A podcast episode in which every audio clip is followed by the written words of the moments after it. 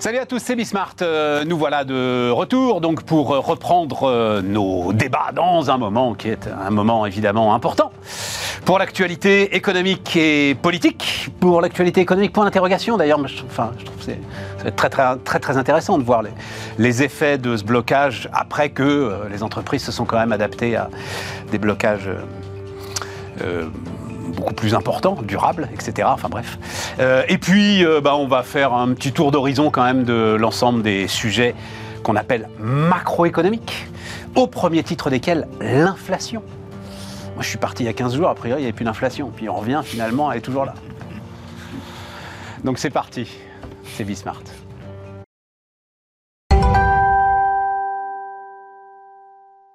Donc, c'est Wilfried Galland, le stratégiste de Montpensier Finance, qui me disait qu'il n'y a plus d'inflation. Exactement. Voilà. Denis Ferrand disait aussi qu'il n'y avait plus d'inflation, Denis, avec ses cotes. Non, non, beaucoup plus euh, prudent. Flavien, on n'a pas encore eu le temps d'en parler avec Flavien.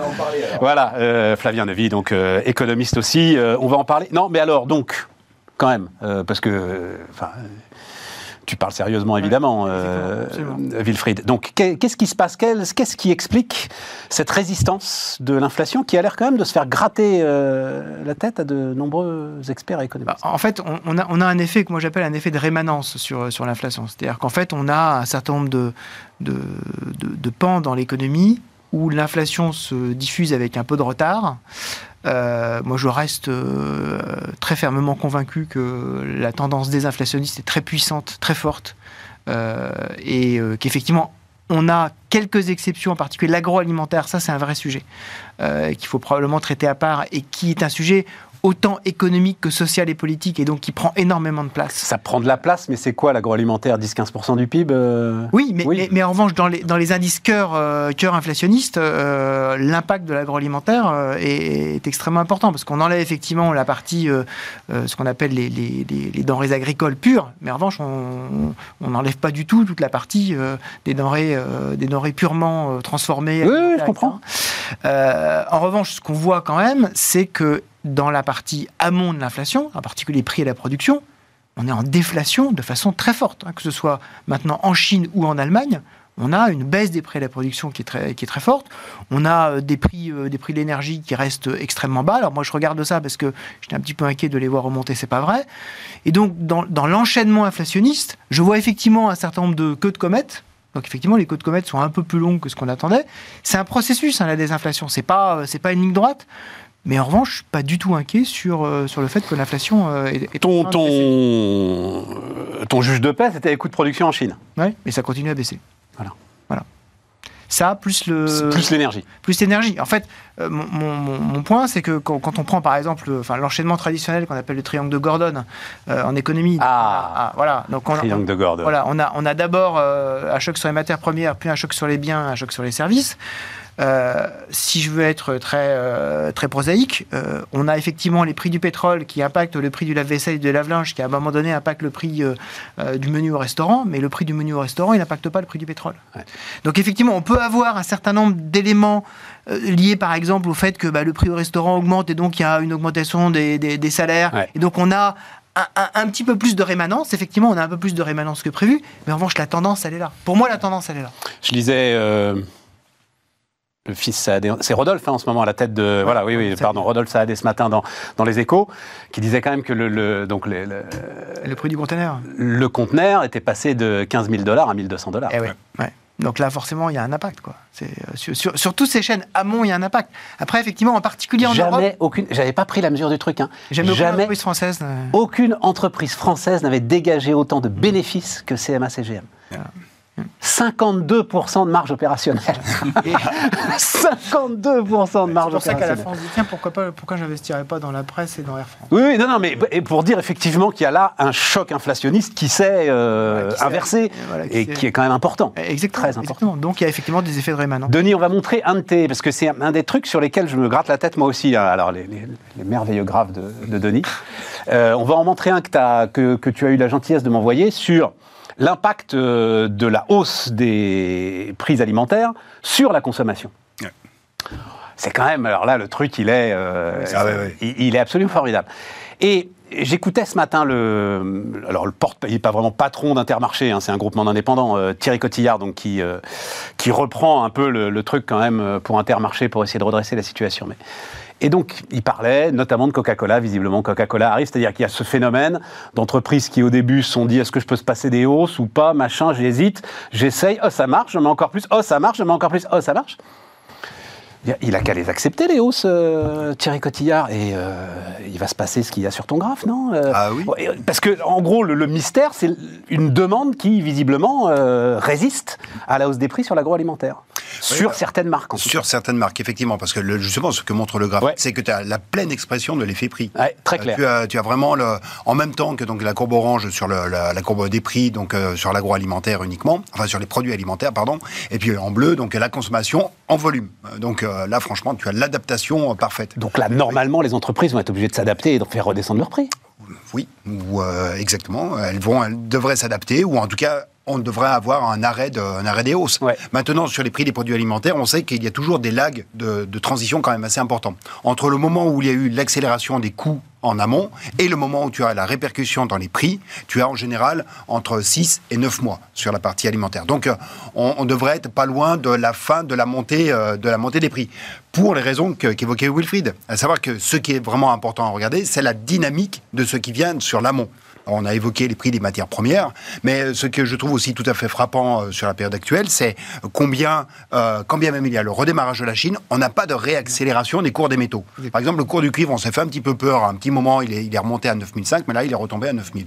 Le cours du cuivre est un très bon indicateur de ce qui est en train de se passer sur sur, pardon, sur les, sur les cours, sur, sur l'industrie. Euh, en revanche, ce qui joue sur les produits alimentaires, ce qui est tout à fait décisif, c'est ce qui se passe du côté de la chimie. Euh, parce que les, engrais, notamment, ont été un facteur d'inflation très important sur les prix des produits alimentaires, sur les prix de l'agriculture d'une manière générale. Et sur la chimie, on a eu des arrêts de production extrêmement importants. Euh, on a par exemple. Du fait de la crise énergétique Du fait de la crise énergétique, on a par exemple moins 10% sur la production industrielle de, chimie euh, en France et on est à moins 25 en Allemagne quand, le, quand tu le regardes sur un an.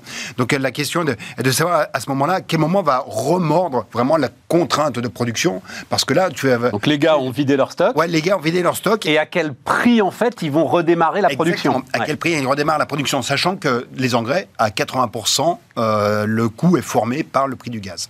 Donc, euh, tu, as, euh, tu as en fait tout, as tout un ensemble de, chocs amont qui ont disparu. Et ça, je, partage tout à fait le point de Wilfried sur la partie euh, industrielle. En revanche, sur la partie qui est strictement agroalimentaire, il y a une grande inconnue qui est celle du prix des engrais qui est tout à fait déterminante.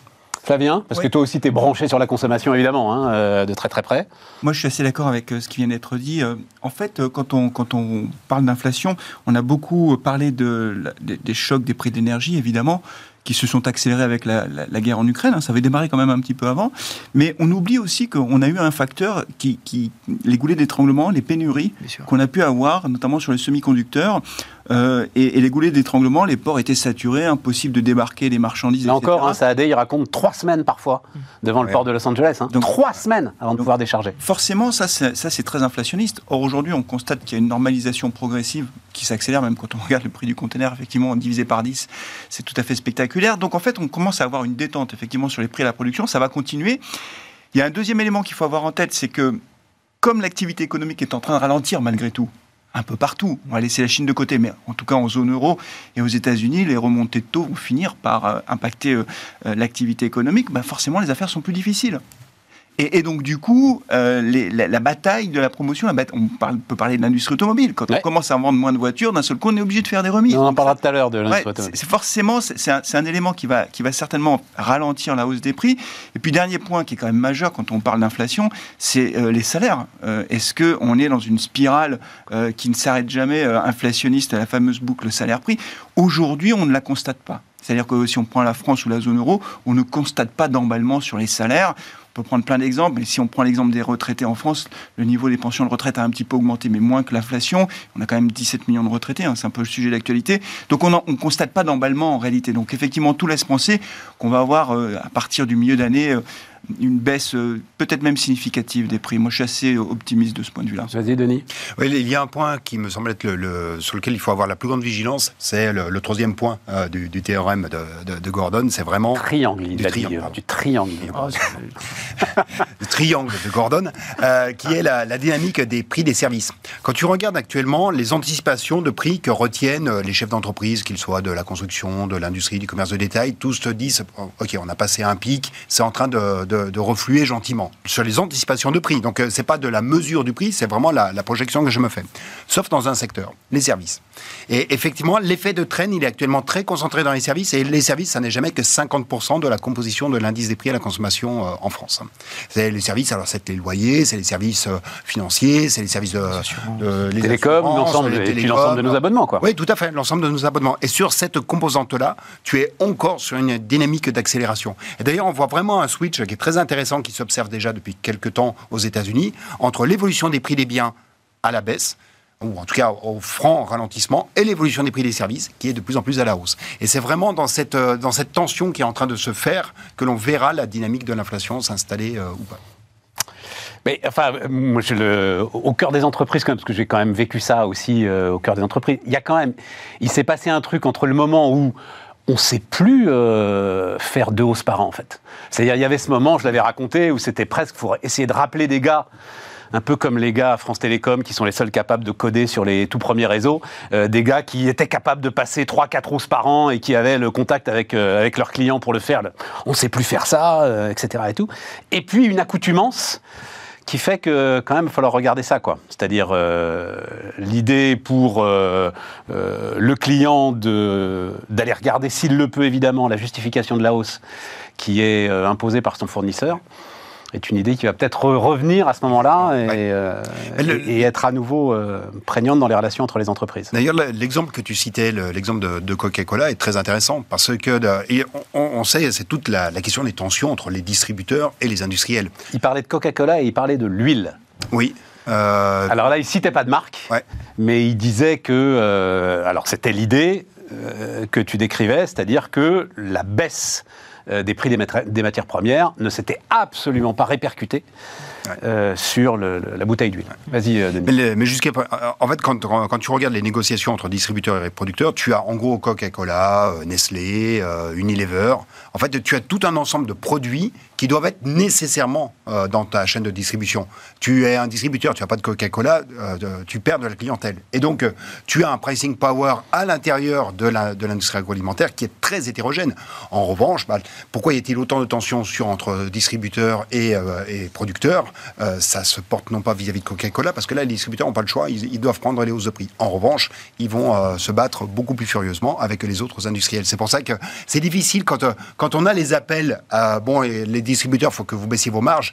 oui, mais c'est pas, la c'est pas la même chose quand tu traites avec Coca et quand tu traites avec le plus petit. Je vais être plus sévère en fait, en France, c'est très facile de taper sur Coca-Cola. Hmm. Donc, en fait, tu peux t'acheter une forme euh, de. De, euh, de beauté morale. Euh, oui, voilà, voilà en tapant sur Coca-Cola, sur Unilever, il n'y a aucun problème. Alors que, et en ça, cette interview de Thierry Cotillard ce matin sur RTL était très intéressante. Parce que tout de suite, c'était bon, les PME, les PME, on s'arrange, les PME, on a signé tout de suite, les PME qui nous passaient des hausses de prix. là, c'est pas très grave, machin. Mais alors. Non, Unilever, Coca-Cola, machin. Donc, tu vois, il y a ça aussi dans le discours, quoi. Euh. Mais, mais, pour le coup, ils n'ont pas le choix. Et euh, les distributeurs doivent, doivent prendre les, euh, doivent avoir du, Coca. Et Coca est beaucoup plus. Oui, mais c'est notre comportement de consommateur. Moi, qui surtout, ce, qui est, ce, qui est, intéressant, c'est qu'on a effectivement certaines entreprises, en particulier dans, dans ce secteur-là, mais dans d'autres, qui en fait ont découvert qu'ils avaient du pricing power. C'est-à-dire qu'ils ont découvert que finalement, il n'y avait pas que le luxe qui pouvait effectivement augmenter les prix. Et que finalement, c'est ce que je te disais. voilà, exactement, exactement. Ça se passait pas si mal. Alors qu'ils en avaient perdu complètement l'habitude. Et exactement. Et donc certains ont dit, mais ça peut être une façon pour nous de retrouver des marges de manœuvre. Mais bien sûr. C'est les fameux effets d'aubaine. Mais bien sûr. Exactement. Il y en a, il y en a forcément. C'est difficile à évaluer en fonction des secteurs d'activité, en particulier dans l'agroalimentaire, mais il y a clairement des effets d'aubaine parce que tout le monde s'est dit, bah, puisqu'on est obligé d'augmenter les prix, on n'a pas le choix. sinon, on passe en marge négative, enfin, on n'arrive plus à vivre. Bah, on va peut-être, voilà, on va peut-être passer, une augmentation de prix un peu supérieure. C'est beaucoup. Et à la fin, alors effectivement, quand les, prix à la production baissent, quand on retrouve une forme de normalité, à la fin, les prix ne vont pas rebaisser. Donc ça veut dire qu'il y aura quand même potentiellement quelques marges opérationnelles qui, qui, vont retrouver des couleurs à l'issue de cette euh, crise inflationniste. Il y a une raison pour laquelle les les résultats des entreprises ont été excellents. absolument. absolument. Attends, il y a un autre point là-dedans, moi, qui m'intéresse beaucoup, ah. et euh, il va falloir que je fasse une émission là-dessus d'ailleurs, c'est l'économie de l'abonnement, et ça nous rapproche de, l'automobile. Parce que visiblement, euh, je croyais que c'était réservé aux très grandes entreprises, et euh, de plus en plus de PME, de plus en plus de PME industrielles notamment, s'y mettent. Donc l'idée est que tu ne payes pas un coût d'achat précis, c'est exactement l'évolution du modèle automobile, hein. tu t'abonnes d'une certaine manière à Stellantis, tu payes 250 euros par mois, on te donne une voiture, etc. Et, tout. et là, pour le coup, les hausses de prix sont beaucoup plus compliquées à lire. Beaucoup plus compliquées à lire. Et, c'est les, les package, en fait. mais bien sûr, c'est un package. Et, et euh, euh, Kantar avait publié un chiffre intéressant, euh, mais c'était sur la grande distribution, hein, un, chiffre, intéressant juste avant les, les, vacances de février pour, pour la zone parisienne. C'était la réflexion commence au-dessus de 4,50 euros. En dessous de 4,50 euros, le consommateur regarde pas trop. Au-dessus de 4,50 euros, là, la réflexion commence. Eh oui, c'est intéressant. Et donc, s'engouffrant là-dedans, euh, cette économie de l'abonnement euh, est en train aussi de transformer les choses et de faire une sorte d'inflation cachée, d'inflation discrète, d'inflation latente qui peut être intéressante à suivre.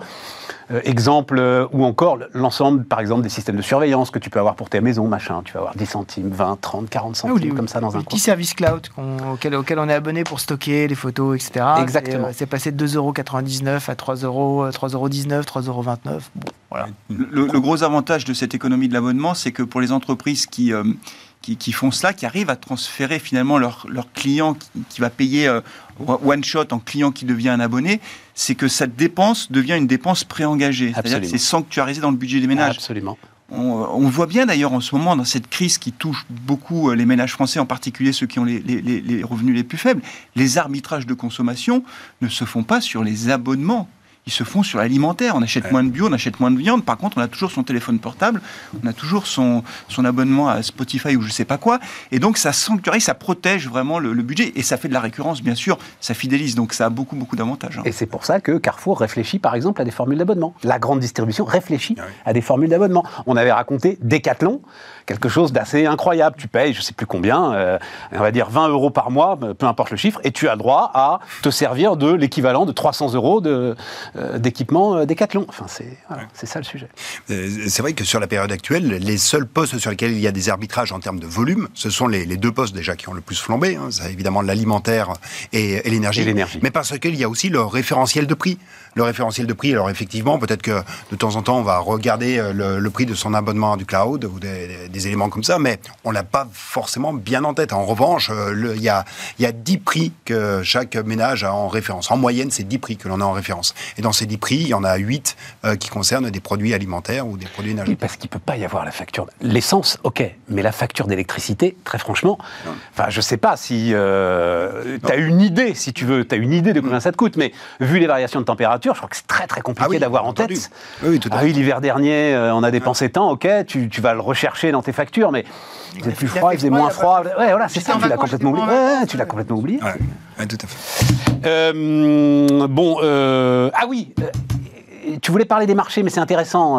quid des marchés, justement, qui, alors, sans doute, sont dans les mêmes réflexions que vous, c'est-à-dire pas affolé finalement par un éventuel maintien de l'inflation, parce qu'on ne l'a pas dit, mais éventuel maintien de l'inflation amènerait un durcissement supplémentaire des politiques monétaires, et c'est ça qui pourrait inquiéter. En fait, euh, aujourd'hui, euh, le, raisonnement euh, que font les investisseurs sur les marchés, je ne vais pas dire les marchés, les, la masse ouais, mais tu vois bien. voilà. De toute façon, vous êtes tous moutonniers, donc. Exactement, exactement mais es des moutons intelligents.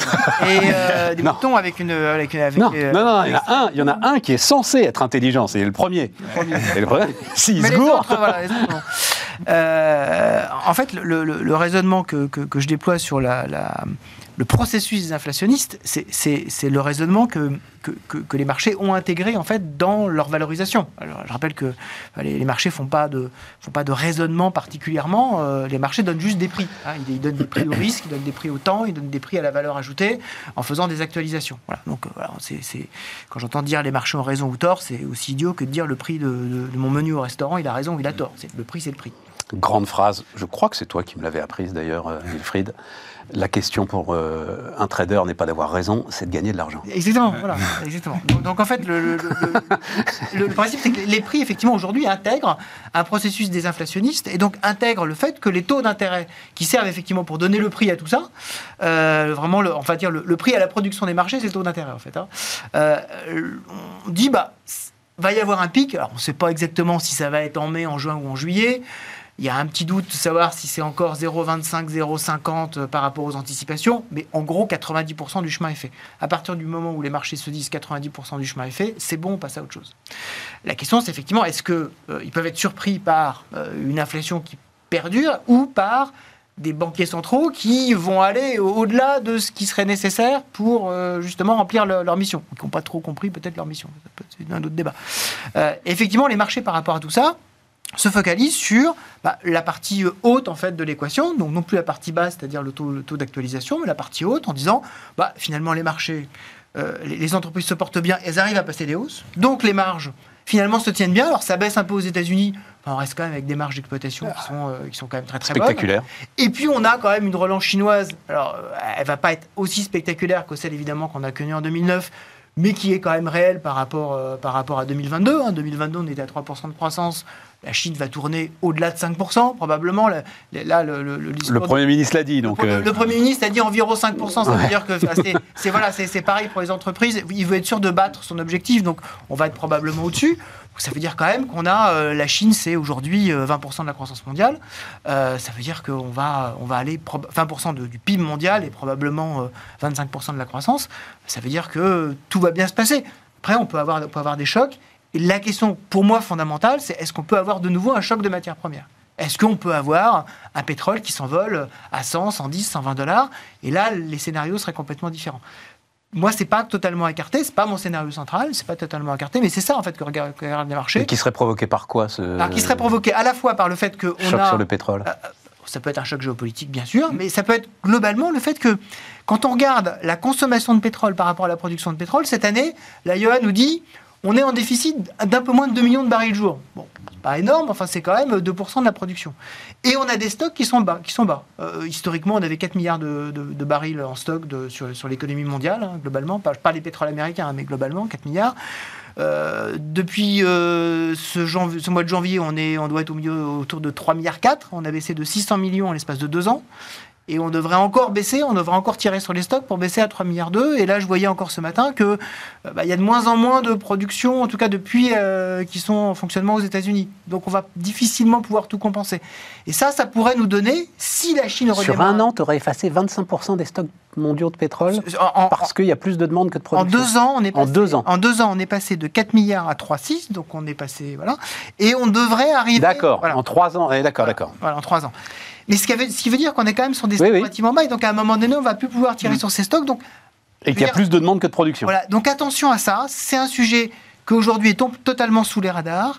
Euh, moi, j'étais un petit peu inquiet, ça remontait. Là, le fait que la Chine euh, donne l'impression de ne pas vouloir y aller à fond, ça, ça calme un peu tout le monde.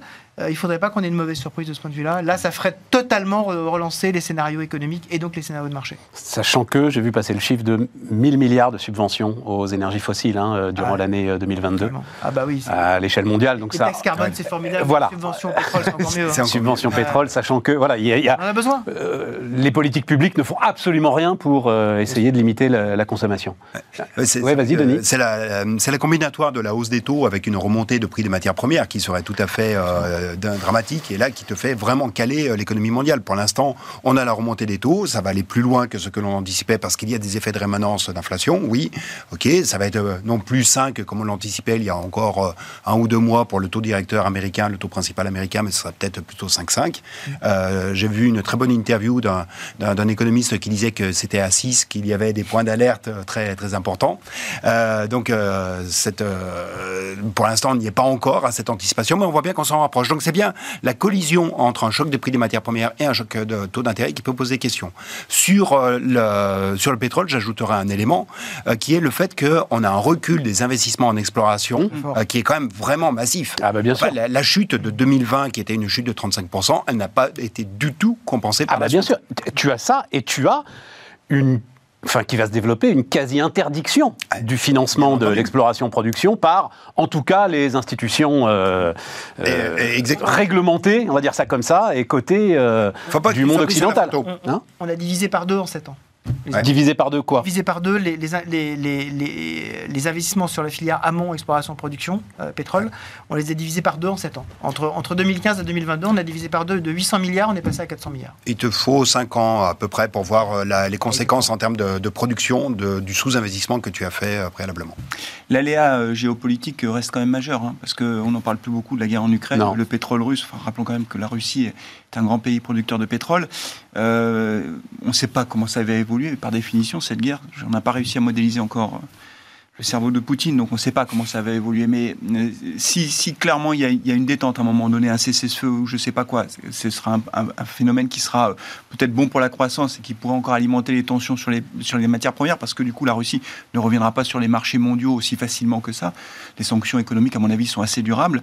Euh, et c'est quand même un aléa qui est majeur et, qui pourrait avoir des impacts très importants. Je suis assez d'accord avec l'idée que quand on a un baril de pétrole aujourd'hui américain autour des, 76 dollars, il doit être à peu près à ça. Euh, le WTI, euh, le potentiel de hausse, il existe quand même. Voilà. Et si la Chine redémarre un peu plus fort que prévu, ce qui n'est pas non plus exclu, hein, parce que voilà, la, Chine, euh, avec une période très particulière, avec ces, restrictions sanitaires qui ont mis l'économie à l'arrêt, hein, pour, ainsi dire, si le, rebond est plus fort, alors là, pour le coup, la demande mondiale de pétrole va fortement augmenter. Effectivement, tout ce qui, tout, ce qu'on vient de dire est très juste. C'est-à-dire qu'en face, on n'a pas l'offre nécessaire pour répondre à une forte on demande. Pas et, l'Arabie Saoudite on n'a pas et on met en place. Moyen-Orient, oui, Iran, Arabie Saoudite, Israël, qui, a un vrai, vrai, très L'Arabie Saoudite a encore quelques capacités, elle peut encore augmenter sa production. Un vrai mais géopolitique moyen-oriental très très important cette année. Oui, enfin, ça fait un moment que ça dure. Oui, mais 2000 ans à peu près. Mais, mais quand, on, quand, quand, on regarde euh, l'état du régime iranien euh, et les tensions entre euh, ce que peut dire Israël aujourd'hui et l'Arabie saoudite avec, ses, avec ses relations avec son voisin, je rappelle que l'Iran a déjà attaqué les puits de pétrole, je mmh, vous dire. Bien sûr. Euh, et, mais n'a attaqué que du stockage mmh. aujourd'hui. Mmh. N'ont pas attaqué les infrastructures de, production. Et ceux qui sont juste à côté de la frontière iranienne, c'est juste 4% de la production mondiale. Bon. Voilà, je vous laisse imaginer ce que, ça, ça, pourrait donner. Donc effectivement, je suis totalement d'accord. Euh, le, sujet géopolitique est totalement aujourd'hui euh, un peu sous les, sous les radars économiques, pourrait revenir très vite via l'Est de l'Europe et via le Moyen-Orient. Mais ce qui est passionnant dans tout ce que vous me racontez, c'est que... alors, dans notre petit monde, dans notre petit monde occidental, euh, voilà, euh, du Nord, on, est, on met en place des armes quasi légales. Enfin, les plaintes contre Total, euh, BNP Paribas, etc. C'est, enfin, moi qui travaille avec des directeurs des risques, je peux te dire que c'est pas du tout pris à la légère, pas du tout pris à la légère. Et donc, on met en place en plus des armes pour continuer à organiser la pénurie de pétrole. Peut-être que c'est nécessaire euh, au sauvetage du climat, j'en sais rien. Mais il va falloir en payer le prix à un moment. Quoi. Voilà, c'est ça crois pas que ce hein. sont les mêmes qui ont mis en place la politique euh, antinucléaire en Allemagne? Je ne sais pas. Mais en tout cas, si ça a les mêmes résultats, ça va, effectivement, ça va nous poser quelques questions. On marque une pause et euh, bah, on va parler de nos retraites quand même.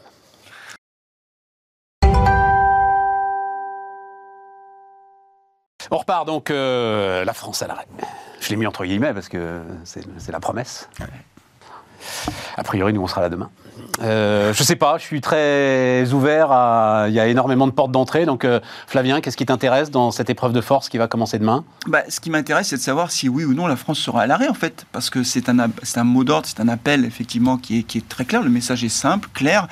La question, c'est de savoir dans quelle mesure ce, mouvement sera suivi et surtout au-delà de la journée de mardi, qui s'annonce quand même être une journée très suivie euh, d'une façon générale, c'est de savoir euh, si mercredi, jeudi, enfin si cette grève reconductible aura un succès ou pas.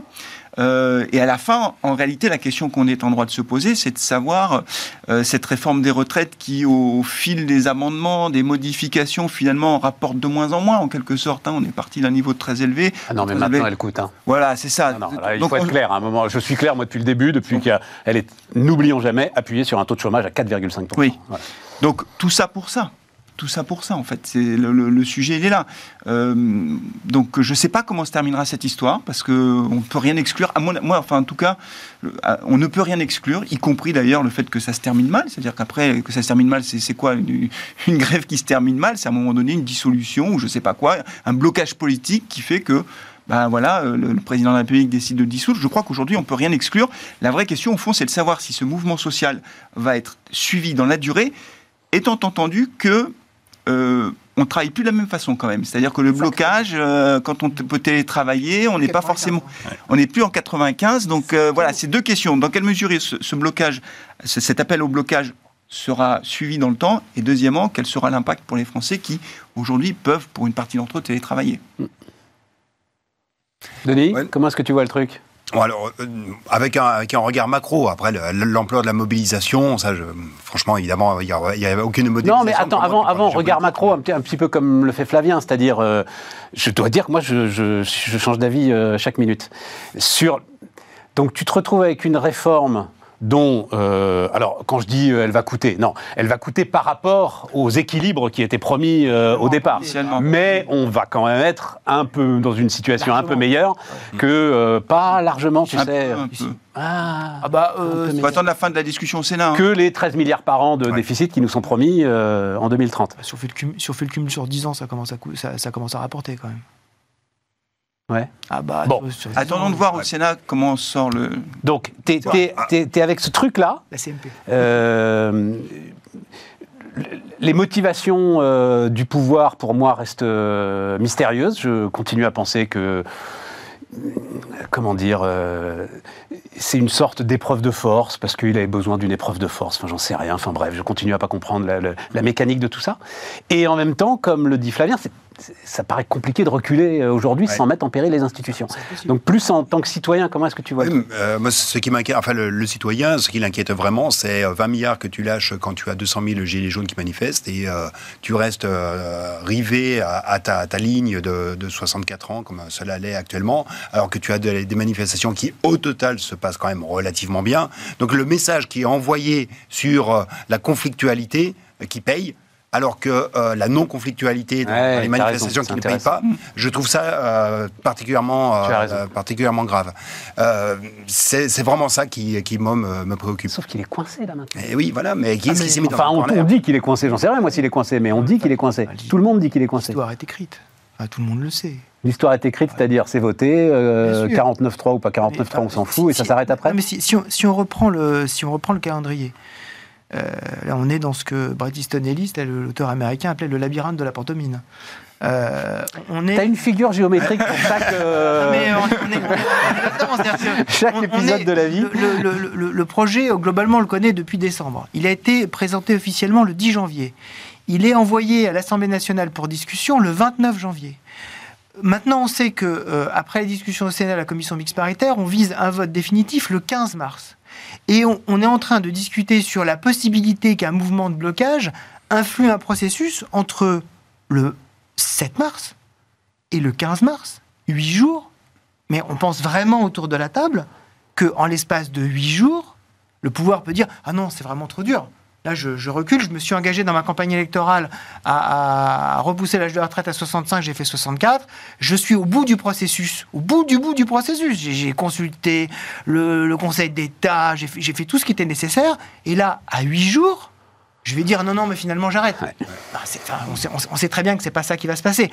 En revanche, ce qui est très dur, c'est effectivement de se dire que va y avoir beaucoup de rancœur et d'amertume qui va sortir de, ce, de cette confrontation parce que à la fin, euh, va y avoir le sentiment d'un pays contre l'autre, de nouveau.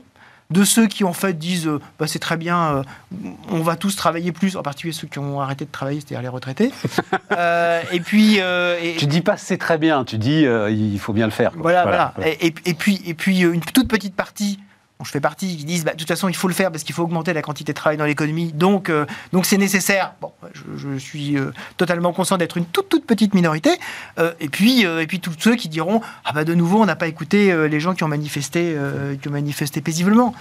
Euh, et là, effectivement, pour la suite, euh, pour la suite du quinquennat, la suite des discussions sociales, c'est euh, compliqué. Ouais, tu t'en fous un peu de la suite du quinquennat, en fait. Mais, mais voilà. Le sujet, c'est qu'est-ce qu'il a Il a à faire passer derrière? Bon, le projet de loi immigration, qui peut être intéressant économiquement. La relance du nucléaire, tout le monde est d'accord.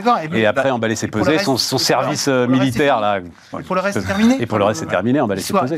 L'histoire va s'arrêter le 15 mars. Le 15 mars. C'est convaincant. C'est le scénario, effectivement, le plus probable. Euh, néanmoins, si euh, on assiste à des blocages, ça dépendra aussi de la façon dont la jeunesse réagit. Si on- des blocages d'université, euh, des coupures d'électricité. Là, on a vu que sur euh, la production électrique avait fortement chu- chuté ce week-end parce que il y a eu des débrayages, des extinctions un peu. Ah, j'ai pas vu là. ça. Si, si, ça a chuté. Oui, oui, on a été obligé d'importer de l'électricité de nouveau là. Euh, donc, euh, on, on va voir comment ça évolue, mais une situation de blocage n'est pas à exclure, et je suis pas sûr que le pays, un vrai blocage dur, tienne 7 jours euh, un vrai blocage. Donc, Si, euh, euh, Non mais attends, On verra. enfin, 95, Flavien, tu les connais. Tu, alors, tu- élu local, hein, Flavien, La- tu, la- tu les- connais les, les le- Français. le- le- en plus, élu local euh, de la Maire, oui. de la France profonde. Voilà. Euh, franchement, s'il y a une vraie alerte sur l'électricité, là, le mouvement il se retourne comme une crêpe. Je sais pas, je, je- j'en sais rien. Ce que je sens, moi, en tout cas, là, je prends ma casquette d'élu, Ouais. c'est qu'il y a quand même beaucoup de tension. hein. Les gens sont énervés. hein. Donc, euh, attention, les gens sont énervés. Il faut regarder la carte des manifestations en France. Ouais. Ce qui est frappant, c'est que c'est les petites villes Ouais. qui manifestent. Absolument. C'est les petites villes, a c'est les ronds-points, Ouais. c'est les gilets jaunes. Donc, on on- on l'a pas vu venir de Paris, euh, les gilets jaunes. hein. Moi, j'étais très frappé. Quand j'étais en Auvergne, je voyais des, des gilets jaunes sur tous les pare-brises. J'arrivais à Paris, il n'y en avait plus un. Mm. Donc forcément, on n'a rien vu venir. Donc attention, je, je- vraiment, il y a de la crispation. Donc il faut, faut, faut, faut être vigilant par rapport à ça. C'est pour ça que, évidemment, le scénario le plus probable, c'est que le- l'exécutif fasse passer son, son, son texte de loi et puis qu'on passe à, à autre chose. Après, le autre chose, d'ailleurs, petite parenthèse, le président de la République a visiblement en tête de faire passer une, une réforme euh, constitutionnelle ou en tout cas sur les institutions, le fonctionnement insti- institutionnel de notre pays, réduire le nombre de parlementaires, changer le mode de scrutin, Cour suprême, etc. Pour reprendre un peu la main en quelque sorte en disant on va réduire le nombre de parlementaires, ça c'est très populaire, ça marche à tous les coups. Voilà, et, et ce sera moi je veux voilà contre le peuple, contre les, les- les élus. Donc euh, il aura, il a cette volonté là, ça, ça va suivre très vite derrière. Ah, C'est pour ça qu'il. Parce que j'ai trouvé ça, j'ai lu ça, j'ai trouvé ça incroyable. On a quand même une masse de sujets euh, intéressants à traiter. euh, et il me semblait pas que les institutions étaient un sujet prioritaire. Bah, si, parce C'est pour se jouer. Oui, euh, bien sûr, parce qu'il il va dire, on- on- on- si on fusionne les... dé- en fait, il, a, il, discute visiblement avec, euh, avec le président Sarkozy, qui, qui voulait le conseiller territorial, c'est-à-dire fusionner les régions et les départements. Il va reprendre un peu cette réforme à son compte, a priori, en disant on va réduire le nombre d'élus aussi locaux. Et donc on va détricoter les régions de Hollande?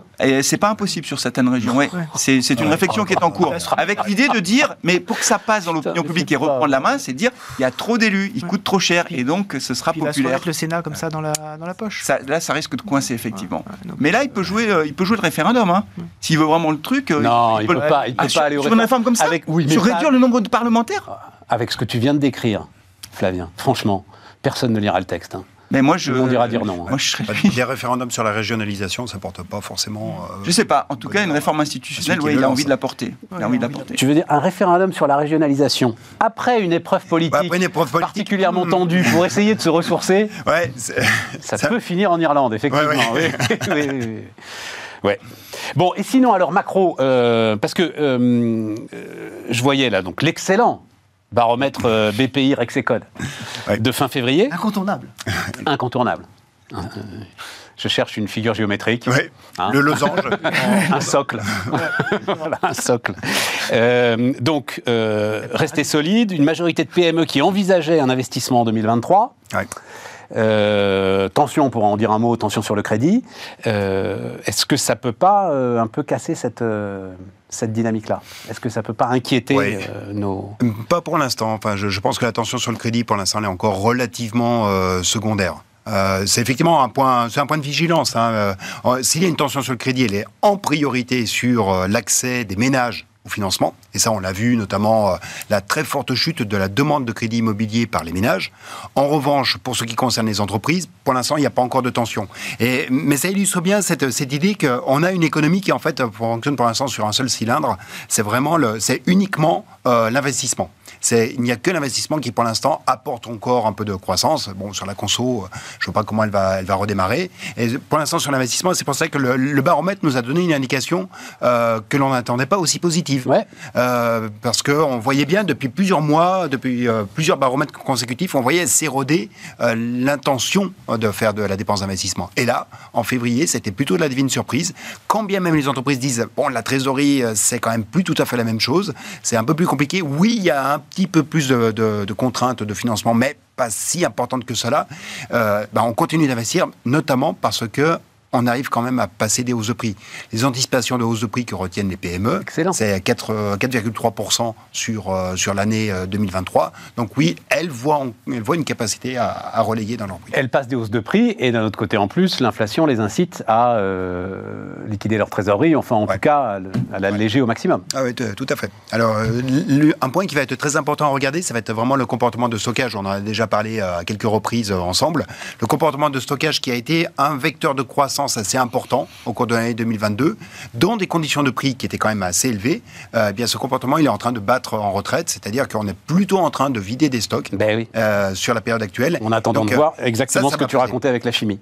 En attendant de voir à quel coût est-ce qu'on va repartir et à quel moment on va repartir. Euh, et sur l'emploi, alors on va voir, là aussi c'était c'est un peu du rattrapage que je fais, mais c'était tiens on va le voir en deux temps si on peut. D'abord donc Macron, c'était le 14 février qui se félicite de ce que euh, l'emploi atteint euh, un, étiage. Et puis euh, ensuite, Denis, tu es venu le confirmer. Bon, on verra ça. Le chômage. Tu es venu le confirmer. Oui, enfin, le, chômage, oui, atteint un étiage. Tu donc voilà, ça c'est le, le, tweet de... Macron, quand même. Voilà. oui, tu vois, on a dit du mal, mais c'est un fait. Et c'est un fait que tu précises, toi, euh, sur toutes les catégories. Alors explique, euh, explique-nous ce, tweet que tu as envoyé que j'ai trouvé très intéressant. C'est une définition large du chômage, parce que le, le chômage au sens du BIT, ce sont les personnes qui sont sans emploi, euh, et qui font une démarche active pour en retrouver un. Immédiatement disponible. et immédiatement disponible. Pour un emploi à temps plein, en plus, hein, euh, au sens du Tout à fait. Donc euh, là, tu as 2,1 millions de, de, chômeurs dans cette catégorie précise. Et puis après, tu as dans l'enquête emploi, parce que c'est l'enquête emploi qui est conduite tous les trimestres par l'INSEE, qui fait, qui donne les indications à la fois au numérateur et au dénominateur pour calculer le taux de chômage. Tu as aussi des catégories de, de population qui vont être en sous-emploi, c'est-à-dire des personnes qui sont en emploi en emploi à temps partiel et qui aimeraient pouvoir travailler plus. Donc on va les rentrer dans ce, dans ce graphique. Autre catégorie, ce sont des personnes qui sont euh, considérées comme inactives. Elles ne sont pas dans la population active, donc elles ne sont ni au dénominateur ni au numérateur du taux de chômage. Ce sont des personnes qui euh, ne sont pas disponibles pour prendre l'emploi. Par exemple, une personne qui est aidant euh, qui, accompagne, euh, qui accompagne un parent euh, malade est une personne qui est considérée comme inactive, mais qui souhaiterait pouvoir travailler. Donc ce sont des personnes que l'on va mettre dans le halo autour du chômage, des personnes qui sont à la frontière de l'emploi et du chômage. Et donc cette, cette proportion, c'est à peu près 1,4 million de, personnes, le, le nombre de personnes dans le halo. Et donc tout ça, quand tu prends toutes ces catégories de population, tu les mets ensemble et tu vas les rapporter à la population active augmenter du nombre de personnes qui sont dans le halo, être très précis sur le calcul, euh, tu arrives au niveau le plus bas que l'on ait jamais relevé, c'est-à-dire 16% de personnes qui sont soit au chômage, soit aux franges du, chômage ou qui souhaiteraient pouvoir travailler plus. Et on n'a jamais C'est ça, parce que tu écris, c'est du jamais vu depuis 2003, mais en fait, parce que c'est la statistique commence en 2003. la, statistique commence en 2003. Les, enquêtes emploi ont démarré en 2003 dans leur cadence trimestrielle. Avant, elles étaient annuelles. Donc, euh, effectivement, on a. Enfin, je... On a un vrai changement.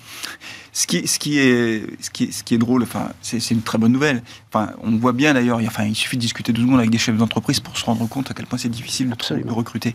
Euh, mais du coup, c'est plus du tout une préoccupation. Mais c'est ça qui est. C'est-à-dire qu'en 2007, l'élection présidentielle, c'était le, le, numéro un. Enfin voilà, l'emploi, l'emploi, l'emploi. Ça a même empêché un président de la République de se représenter. Absolument. Et aujourd'hui, euh, voilà, c'est passé sous les radars. Euh, je ne veux pas dire que l'opinion publique est versatile, mais en tout cas, on voit bien que les sujets. Euh, en, tout cas, le fait que ce soit plus une préoccupation, ça prouve que les chiffres sont vrais, parce que souvent, euh, dans le débat médiatique, ceux, qui, veulent toujours dire que tout va de plus en plus mal ont tendance à dire que les chiffres sont faux quand ils sont bons. Alors quand ils sont mauvais, on ne discute jamais de la véracité des chiffres, mais quand ils sont bons, on dirait mais c'est truqué, on ne compte pas les gens, etc. Non, c'est la réalité. Euh, et, malgré ça, on reste quand même avec un taux de chômage qui reste quand même assez élevé. Quand on se compare notamment avec l'Allemagne, on a quand même un petit sujet de retour à l'emploi, à mon avis. Euh, c'est un sujet de préoccupation, je pense, surtout quand on a... Je veux dire, on tape dans le socle, quoi. Et aujourd'hui, aujourd'hui, ça va être de plus en plus compliqué de faire baisser ce taux. J'ai l'impression qu'on on est dans une situation, quand on regarde les, difficultés à recruter, on se retrouve dans une situation de quasi plein emploi. Alors le plein emploi, c'est pas 7% de chômage, c'est 3%. Ah, Donc on a un problème. On a un problème quand on se compare aux autres. Donc, euh, mais ça, c'est un problème franco-français, hein, et c'est à nous de le résoudre. Mais très clairement, oui, c'est quand même une bonne nouvelle. Et, euh, et, moi, je le vois là aussi. Moi, je, en tant que maire, par exemple, c'est un truc tout bête, hein, mais euh, quand j'ai été élu en 2014 pour la première fois, à l'époque, tous les jours, tous les jours à la, mairie, on recevait des CV, mais, mais, vraiment beaucoup de CV pour travailler aux espaces verts, dans les écoles, etc. Mais alors aujourd'hui, plus un. Mais quand je dis plus un, c'est qu'on a du mal à trouver du personnel. On a, trop mal, on a du mal à trouver des gens pour devenir fonctionnaires et travailler euh, dans, dans les collectivités territoriales. Donc voilà, c'est vrai pour les entreprises, mais c'est vrai aussi pour la fonction publique. Intéressant. Ah, je- je- c'est- ce qui, ce qui, euh, si, si on voit le côté peut-être un peu plus, euh, un peu plus sombre de tout ça, ça veut dire que le travail est plus au cœur des préoccupations. Euh, Comment ça? Non, mais, mais pourquoi tu. bah, mais, mais ça, mais ça Ah, veut dire qu'en fait, là. c'est- non, non, mais- non, non, mais ça, ça- ça- ça- ça- ça veut dire qu'en fait, on est euh, euh, avec 7% de chômage, on devrait toujours avoir euh, comme sujet le fait de dire euh, il faut arriver à, à- à mettre euh, Ah oui, tout- d'accord, tout- tu toutes vois ces- comme toutes- ça. toutes ces personnes en emploi. Ouais. Et en fait, on Ah ben ce serait beaucoup plus efficace en plus que euh, décaler de deux ans l'âge de départ en mais, retraite. mais- hein. mais on sent que, en fait, c'est plus le sujet. Ce, ce- ce sujet-là, C'est pas c'est plus le sujet, c'est que que tu rentres. Ce que je disais, c'est que Ouais. tu rentres dans un socle où ou en tout cas, on a, ça on a commence à coûter très très ouais, cher Ouais. de remettre en emploi. de remettre en emploi des gens qui en sont à ce point éloignés depuis euh, plus de deux ans. C'est toujours l'exemple hein. du, du taux d'emploi, des écarts de taux d'emploi euh, selon les niveaux de formation initiale. Tu es à 85% sur euh, 85% de taux d'emploi pour euh, les personnes qui ont un diplôme du, du supérieur et tu es à 55% pour les personnes qui ont le plus bas niveau de formation. En gros, le maximum euh, brevet des collèges. Donc euh, on, on voit bien que la, la grande difficulté maintenant, c'est le retour à l'emploi de cette dernière catégorie de population. Ça, en, en termes de nombre, c'est décroissant. Donc il y a de moins en moins de personnes et c'est peut-être aussi pour cela qu'on s'en préoccupe Mais, moins. mais, enfin, moi, ce qui me frappe quand même, c'est que les autres pays européens ne sont pas du tout Non. dans la même situation, euh, au, au même niveau. C'est-à-dire quand tout le monde dit, bah oui, euh, c'est un L'Italie, problème si. de- L'Italie et l'Espagne un peu au-dessus, non Ouais, Euh, un peu au-dessus de l'Espagne. Ouais, le- l'Espagne, mais, mais, mais euh, quand, quand, quand on regarde, euh, quand on regarde l'Allemagne, quand on regarde les Pays-Bas, quand on regarde l'Autriche, Ah bah bien sûr, mais bah, oui, bah mais- oui, mais, oui, mais voilà, la réponse c'est bien sûr. Mais non, mais c'est oui, mais c'est culturel. C'est pas une. Je Voilà. crois pas que ce soit une évolution. Mais c'est un vrai sujet, c'est un vrai très Ah, gros fait que. Je suis d'accord avec toi, mais je crois pas que ce soit lié à une évolution récente Le fait que sur ce- les deux trois dernières Et le années. fait que ce soit culturel, euh, c'est un vrai sujet aussi. C'est un vrai très gros On sujet. va faire, je sais pas s'il y en a d'ailleurs chez toi, euh, euh, les expérimentations euh, territoire zéro chômeur. Oui, il y en a, oui. C'est intéressant. Oui, hein, il y en a, il y en a. Je vais faire venir euh, Laurent Canguillaume pour euh, parler de ça. Je sais pas si tu as pu Oui, regarder. pas, pas- pas chez moi, Ouais. mais euh, à côté de chez moi, oui, il y- en a. Et globalement, Visiblement, ça, marche fonctionne. bien. Ouais, voilà. Ça marche bien. Alors, et ça coûte cher, mais oui, d'accord, ça Cher, coûte mais ça cher. marche bien. Mais euh, une Ça marche plutôt pas mal. Ça peut être une des solutions. ouais, efficacité intéressante. Un mot encore, euh, Denis Oui, bah, peut-être en tout cas sur le sur l'emploi, parce qu'on parle du, euh, du chômage, mais effectivement c'est quand même de- d'emploi dont il faut dont il faut parler. On a quand même des chiffres qui sont vraiment excellents, euh, très positifs sur l'emploi. Effet de la politique de l'offre? Bah, quand même, euh, depuis qu'il y a eu un pins qui a été mis euh, à, à la boutonnière à un million, d'un million d'emplois, il y en a deux qui ont été créés. Donc, c'était pas un pins qui était très ambitieux, euh, me semble-t-il, en l'espace de, de 10 ans. Et c'est vrai que euh, faut jamais oublier que le CICE, c'était crédit d'impôt, compétitivité et emploi. Ouais, ouais. Autant la partie emploi, elle a été satisfaite et certainement au-delà des espérances des concepteurs, autant la partie compétitivité, il y a peut-être un petit peu plus à dire. Mais en tout cas, sur l'emploi, on a vraiment encore des chiffres intéressants, avec peut-être un bémol euh, sur lequel il faut porter l'attention. On revient sur la segmentation de, de l'économie entre ces différents secteurs. C'est dans les services que l'on a eu une stagnation de l'emploi qui est intervenue au quatrième trimestre. Et peut-être qu'on commence à voir l'ombre portée des, des pertes d'emploi dans les grandes enseignes de, de commerce qui sont intervenues euh, récemment. Il y en a quand même Oui. plusieurs qui sont partis euh, au tapis. Et ça, ça va être un point de, de vigilance à avoir. Et pour lequel, effectivement, les, les inscriptions au chômage ne se font qu'avec euh, avec Ouais. un, avec un Mm. décalage de plusieurs mois. Oui, tout à fait. Ouais, ouais. Euh.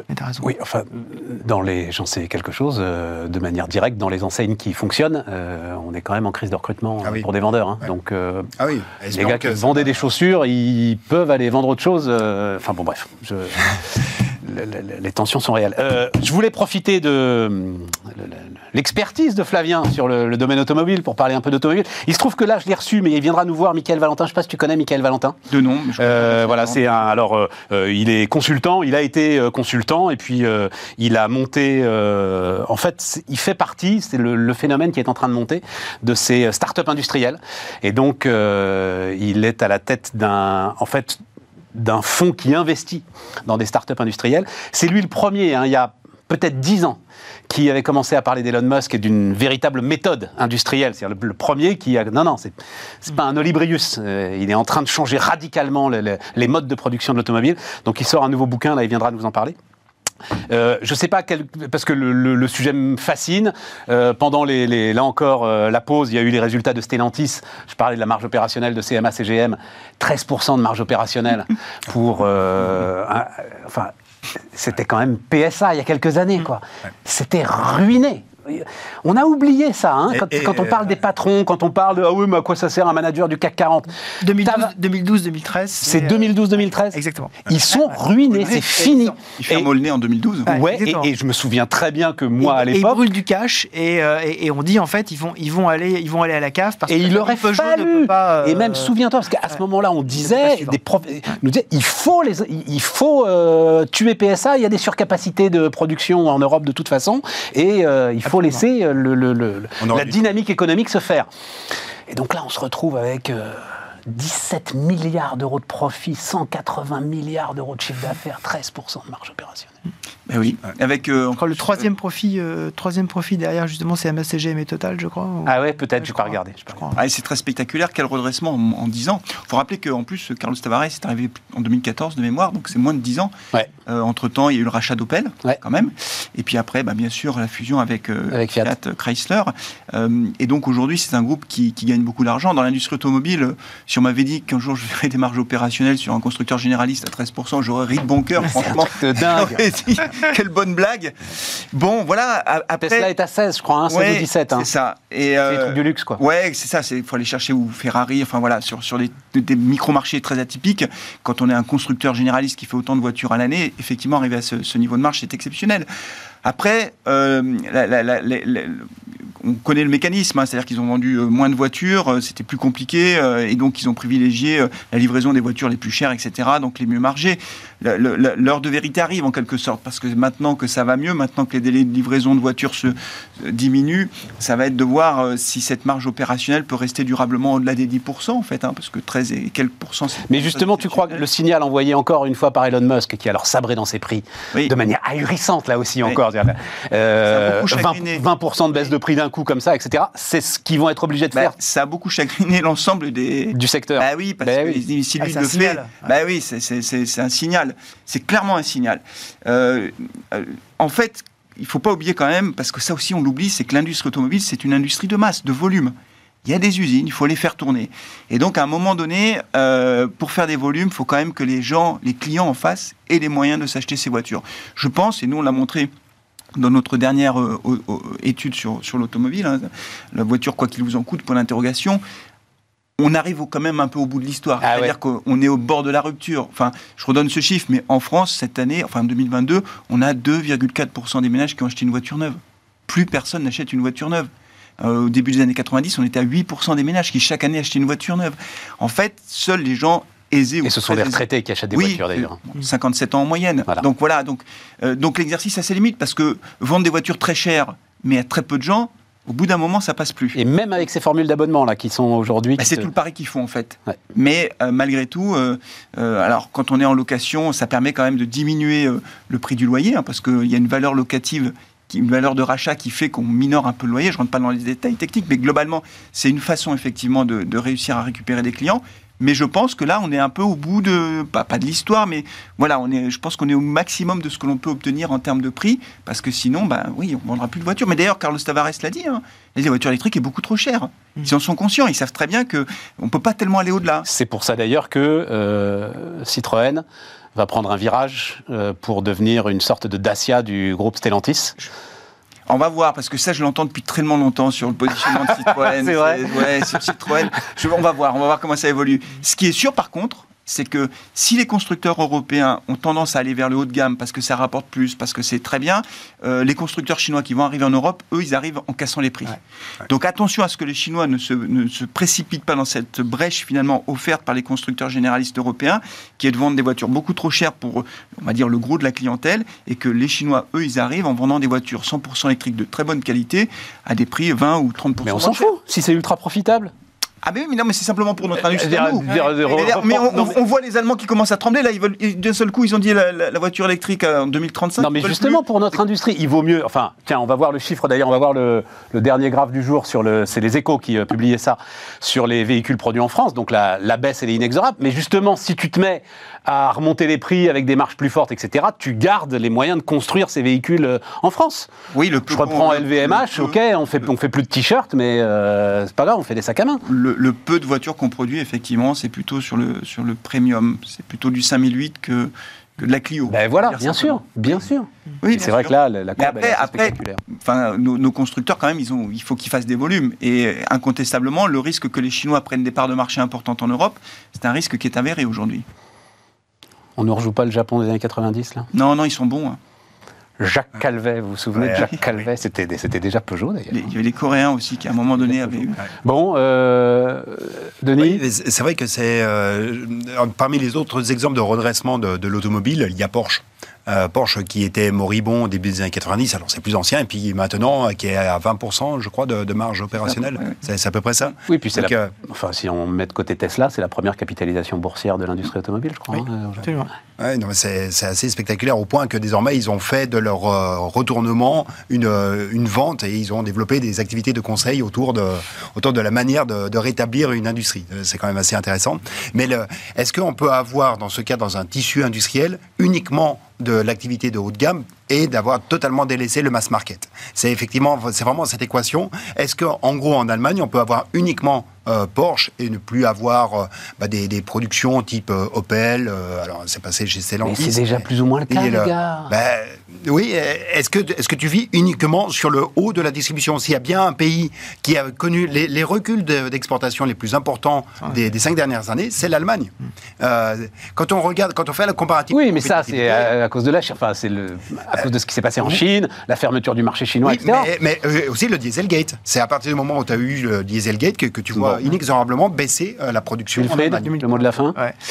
Euh, bah, moi, effectivement, pour, pour revenir sur ce que, dit, euh, ce que dit Denis, on parle beaucoup du luxe en France. Euh, est-ce qu'on peut développer, est-ce qu'on a les moyens Voilà. aujourd'hui de développer en France une industrie automobile de luxe qui soit viable? Euh, C'est ça la véritable question. Est-ce que, le, est-ce que la- la- le, le label Made in France, on sait que l'Italie, peut-être que ça peut marcher. On voit que, alors je j'ai j'ai pas euh, précisément le chiffre en tête de la capitalisation de Ferrari, mais je pense qu'elle doit pas être loin de, de- de la capitalisation de Porsche, parce que les- ces chiffres sont tellement stratosphériques. Euh, Est-ce qu'on est capable, en France, d'avoir le, le- le même type à la fois d'approche, de, de, de, de- de pricing de marque, et ensuite d'outils industriels? Ça, pour moi, c'est- la vraie question, parce que sinon... Bah, le- Stellantis te répond quand même, non? Bah, en fait, Stellantis me répond euh, de façon... euh, C'est Euh, l'Amérique qui porte beaucoup de ses marges, c'est vrai. Exactement, de, fa- de, Jeep, hein. de façon Ouais. assez partielle, parce que vous, enfin voilà, c'est Oui, Jeep, euh, Jeep, c'est leur marque qu'ils mettent partout en Tout avant. à fait, tout à fait. La question, c'est est-ce qu'on peut avoir, par exemple, pour, est-ce que Alpine peut être, peut être le Porsche de Renault Ça, c'est ça, ça c'est une vraie question. Je pense que c'est un des paris de Luca De Meo, c'est de dire, je suis capable de développer ça, et puis derrière, je fais monter, euh, euh, monter mon groupe euh, en chasse, et c'est pour ça que je, je partage ce qui vient d'être dit sur euh, les interrogations autour de Citroën. C'est pas du tout l'ADN de Citroën de devenir, de devenir le Dacia, euh, le Dacia de l'Europe. Est-ce qu'ils, veulent vraiment, est-ce qu'ils peuvent le faire? Ah, À voir. Je sais pas. Ah, Eh, on- C'est quoi l'ADN de Bah, ça c'est- Enfin, on est au bout, mais. euh, La DS, la DS, voilà. Oui, bah, présidentielle. Non, non, mais bah, tu prends la DS, mais la DS, moi je te prends la deux chevaux. Moi je te prends la deux chevaux, je te prends le berlingot, Ouais. je te prends Citroën, c'est euh, la bagnole des bonnes sœurs euh, qui accompagne les Français depuis euh, très très longtemps. Donc euh, il y a un coup à jouer. La bagnole des bonnes sœurs, ça sent, ça sent son admirateur de Louis de Funès. Ça sent son admirateur de Louis de Funès. Absolument. je partage. Bon, merci les amis. Merci à tous de nous avoir suivis. Puis on se retrouve demain. Tout le monde sera là. hein. donc voilà pour, pour évidemment parler très largement de l'épreuve de force qui nous attend.